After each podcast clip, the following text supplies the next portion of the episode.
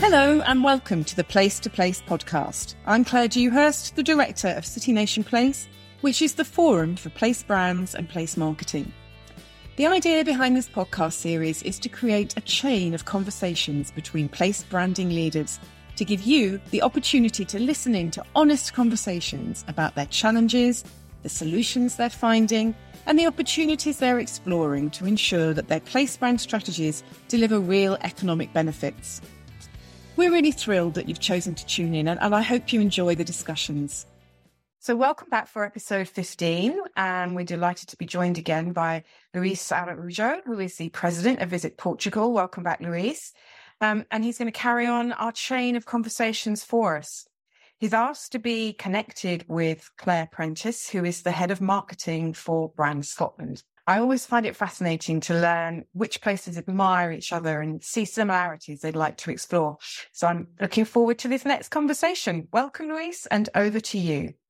So, good morning uh, or good afternoon, wherever you are. It's wonderful to be here talking today with Claire Prentice, a person that I don't know personally, in fact, but the work that Scotland and Claire is doing is clearly appreciated, I think, all across the world and especially by my team in Portugal. So, thank you, Claire, for being here. Thank you, Luis. It's an absolute pleasure to, to be here. And thank you to City Nation Place and to yourself for inviting me along. And I'm really looking forward to the discussion. Thank you. Wonderful. So let's jump into it. And I have here a first question. So, Brand Scotland, you bring together the collective communication efforts of the Scottish government and the specific key partners in building the Scotland's global brand and reputation. How does Visit Scotland and the brand Scotland play its role in this collaboration versus the Scottish enterprises? How do you do this collaboration? Yeah, it, it's a great question. So, I mean, just a little bit of history. So, Brand Scotland was born oh, about six years ago now, and really came from the recognition that whilst separate agencies like, you know, Visit Scotland and Scottish Development International, which is part of Scottish Enterprise and others, were sort of uh, communicating successfully internationally.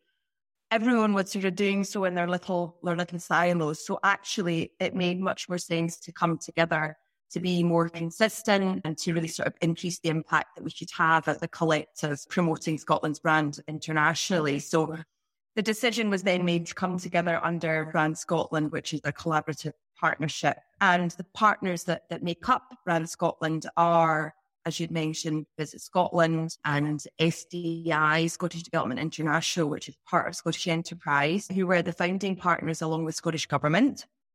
And we now also have additional partners representing other pillars and sectors. So we have Creative Scotland, University Scotland, Scotland Food and Drink, and Highlands and Islands Enterprise. So lots of different organisations coming together across a number of different pillars of work, which I know is reflective of how other nation brand organisations work across sort of live work, visit, study, and, and business. So really sort of representing the partnership within each of those areas. And as I say, Visit Scotland and, and, and Scottish Enterprise SDI being two of the, the founding partners. So whilst each of those partners have a, a quite specific role within their own sectors, they obviously have their own particular objectives and audiences, you know, whether that means sort of driving trips to Scotland or direct investment in Scotland. Those pillars are a really, really important part of what Brand Scotland supports. Mm. but actually, where our power lies is where we come together around those different pillars of work and really seek to increase consideration of Scotland, to challenge perceptions about Scotland, and ultimately drive that, that economic impact. So, as I say, I think that's really where the power of, of the collective comes together across the different pillars.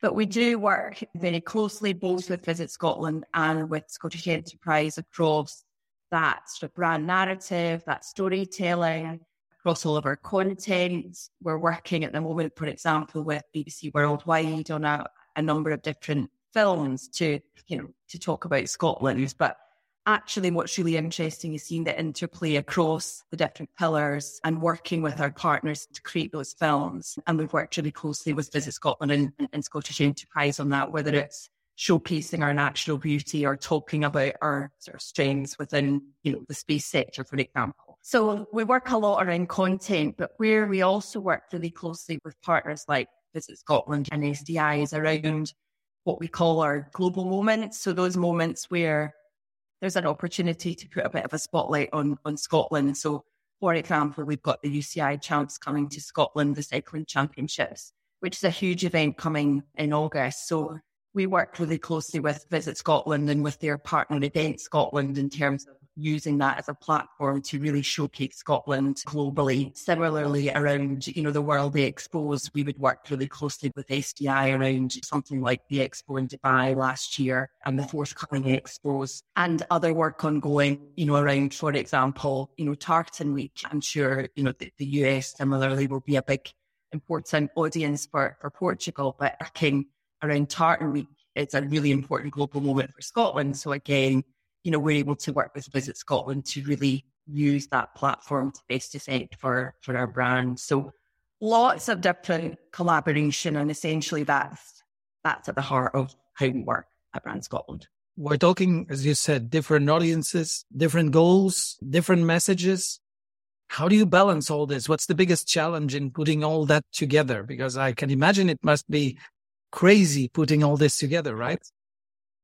It it can be, but I think I think it's about recognizing the role of that overarching brand communication and that overarching nation brand strategy.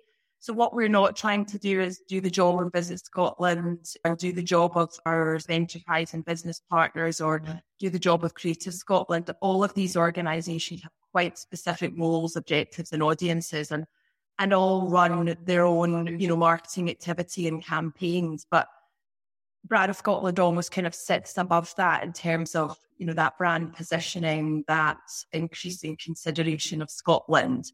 And we talk about the marketing funnel as, as, as many, you know, organizations do. So it's really that sort of laddering up of the ambitions of the pillar organizations and how what we're doing at a brand level supports that. So we all have a role to play in that and have quite distinct roles, but there's many ways that we can also come together, you know, as a as a brand to to sell Scotland essentially. And that's really where I think the power of you know the the collective lives. It's not always easy, you know, but I think the ambition is there. That's really why you know we came together in the in the first place.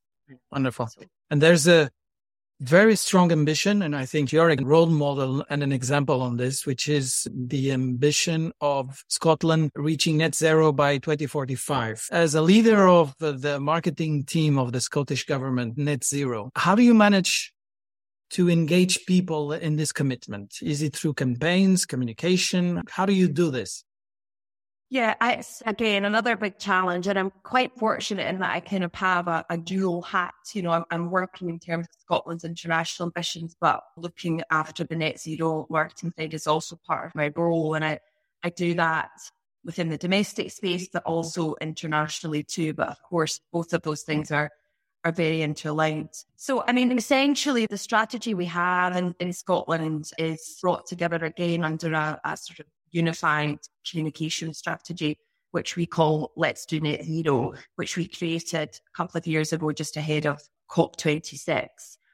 And essentially, yes, marketing campaigns are, are, are really important lever in that in terms of driving behavior change, but they're only really one part of the, the picture. And obviously working with government, with partners, with policymakers is, is also hugely, hugely important. But the approach we've taken today is kind of to do three things, I suppose. First of all, raising the profile, I suppose, of the climate emergency. When I think, particularly throughout the pandemic, that has become, you know, loud and clear that this is an issue that needs to be challenged. An important part of what we do is talk about how Scotland is tackling that. So, you know, showing again that collective action in terms of how what individuals need to do in terms of driving that behaviour change, but also demonstrating what our government is doing, what support there is, what policies there are in place. And that's reflected in, in how we talk about climate change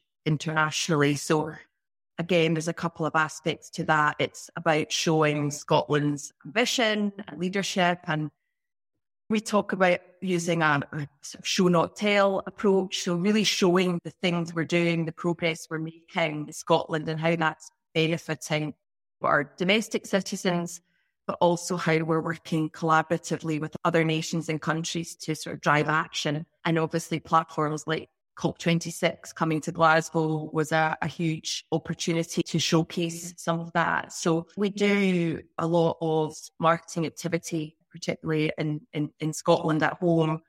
But in terms of Brand Scotland, net zero and our commitments around climate justice and sustainability are are very much woven through all of our work, whether it be our content or some of the campaigns that we're we're running. But as I say, I, I think it's very much about that kind of again, it's collaboration, it's working together to find those solutions which are not not very easy. And I think communications, as I say, is just one part of the picture.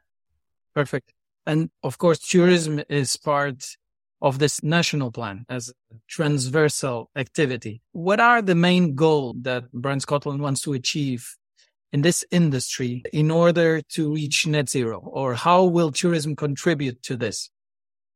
Sure, sure. Well, I think, I mean, you will know this much better than, than, than me, but I think there's obviously been such a huge huge challenges for the, the tourism sector and industry and response to that across the world. But certainly Scotland and Visit Scotland particularly have launched a, a new tourism strategy relatively recently, looking ahead to, to, to 2030 and, and really with the ambition to be a real kind of innovator in terms of 21st century tourism. So again, that strategy is very much about putting putting people and place and the planet ultimately at its heart. So really trying to reduce the impact in the environment of our tourism activities, but at the same time acknowledging the challenges that that sector has has gone through and looking at how we can sort of balance that with the, the clear sort of economic and social benefits that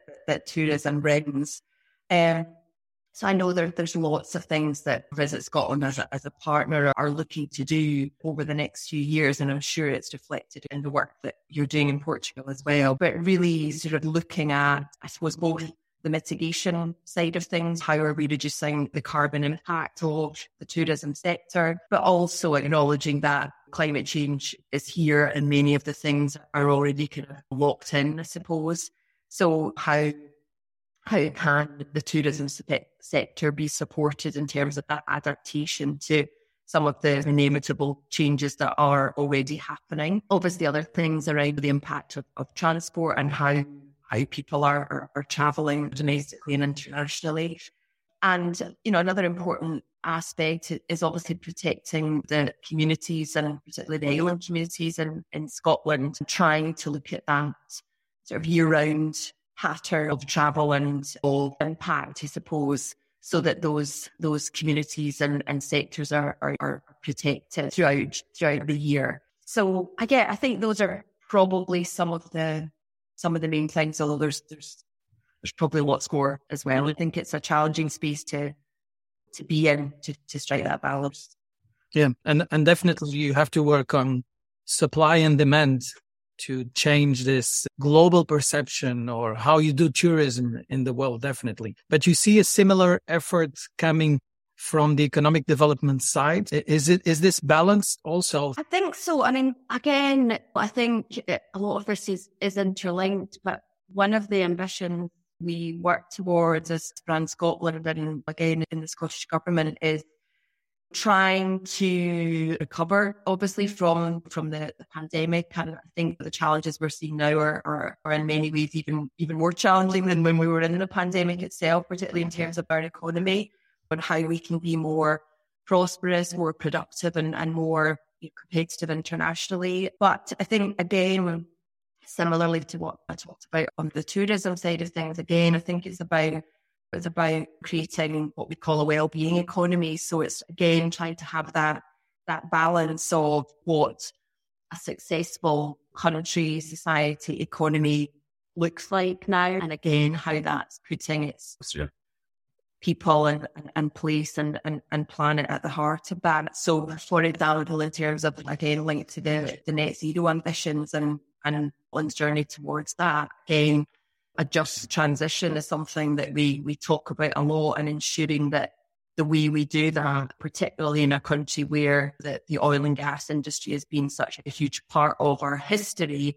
How are we transitioning to a much more renewable economy, renewable energy, hydrogen economy in a way that, that's fair, that's just for everyone who, who is working in those sectors? So again, lots of ways that, that Scotland is, is tackling that in the coming years. And again, as Brand Scotland, sort of exciting innovations that we can talk about in that space, whether it be around wind energy or tidal energy or the work that's happening in the, the space sector in, in Scotland to to support net zero. So lots of opportunity there as well. Perfect. I really enjoy the well-being economy, uh, definitely, and and thank you for sharing that. I think it's a wonderful a wonderful statement especially, and I think we relate on this being two small countries. And I always say that small countries have an important message and can be a benchmark and an example even for bigger countries. So how can we demonstrate or how do you as Brand Scotland demonstrate this global citizenship? How do you take the lead in conversations of international importance such as climate change, inequality? I mean, Organizing the COP is a wonderful example on how to do this, and um, the results are amazing. But how do you take the lead? How do you give the example? Yeah. You're right. And we're always saying, oh, we're a small country, but we like to think we have a big impact, or we certainly, we certainly strive to do that. And, and one of our kind of mantras is around being a good global citizen. So essentially the role that we play in the world globally and having that positive impact is really, really important. But you're right, and particularly when it comes to some of these huge challenging issues, how can um, and and again, I think I think that's where that collaboration and, and, and outreach comes to play. And again, I think our approach has always been to show the evidence, show what we're doing, and, and I suppose kind of try and lead by example where we can. So looking at COP26, as you say, provided a really unique platform for, for Scotland. But but since mm. then, having a presence at the, the subsequent COP meetings and trying to bring something unique from, from Scotland to those events. So things like our climate justice fund, the commitment that we have around loss and damage. So again, looking at the countries who are least responsible for climate change, but actually needing the most support. And again, I think being part of other groups and cohorts that can support each other. You mentioned about the wellbeing economy and there's the wellbeing economy government group where again it's smaller nations coming together to bring that that collective power. And I think it's about working together. It's about showing our values and our commitments the action that we're we're taking in these areas in a way that's progressive and, and collaborative. Again, these are where Brand Scotland, I think, has a has a role to play. Definitely, I agree with you. Any country, any institution can do its role and take the lead on showing the world on how to do it and how to do it properly. And you gave us wonderful examples about that. And and definitely, I, we all agree that that's the way to do it, or that's the only way to go. Claire, I think we're getting to the end. So I'm going to ask you one last question, which is what piece of advice can you share with other countries? I mean, I, I think the well-being economy is wonderful and I would love every country and institution to look at this very properly because it's impossible to just have profit or just have the same quantifiable objectives or goals that we've been dealing with for the past years. But what, what, what piece of advice can you share with, with us, with Portugal, with any other country, being small or big? Thank you. And you're absolutely right on the wellbeing. And I'm glad that that's struck a chord and been helpful. I'm quite new to this world of nation and place branding. I've only worked in this area for a couple of years and I've really been bowled over by City Nation Place and by the the kind of wonderful network of experience and people wisdom, really. So that's been a huge, certainly a huge help to me in terms of my own journey at, at Scotland and particularly culminated at the conference last year because there is such a wealth of brilliant experience within this, this sector. So I don't know if I have any great advice, but I certainly have things that I've picked up along the way that I, I very much integrate into my work. I think it's really important. And I think particularly as, as a brand and really admire the work of brand Tasmania and, and the work that they're doing around really telling that authentic story of your country, your people, your values, because let's be honest, our countries and our brands were here long before we were, and they'll be here long after that. So I think just telling your country's story in a consistent way is is is really, really important and reflecting that back in the way your country is governed, your policies, your people, the work you do.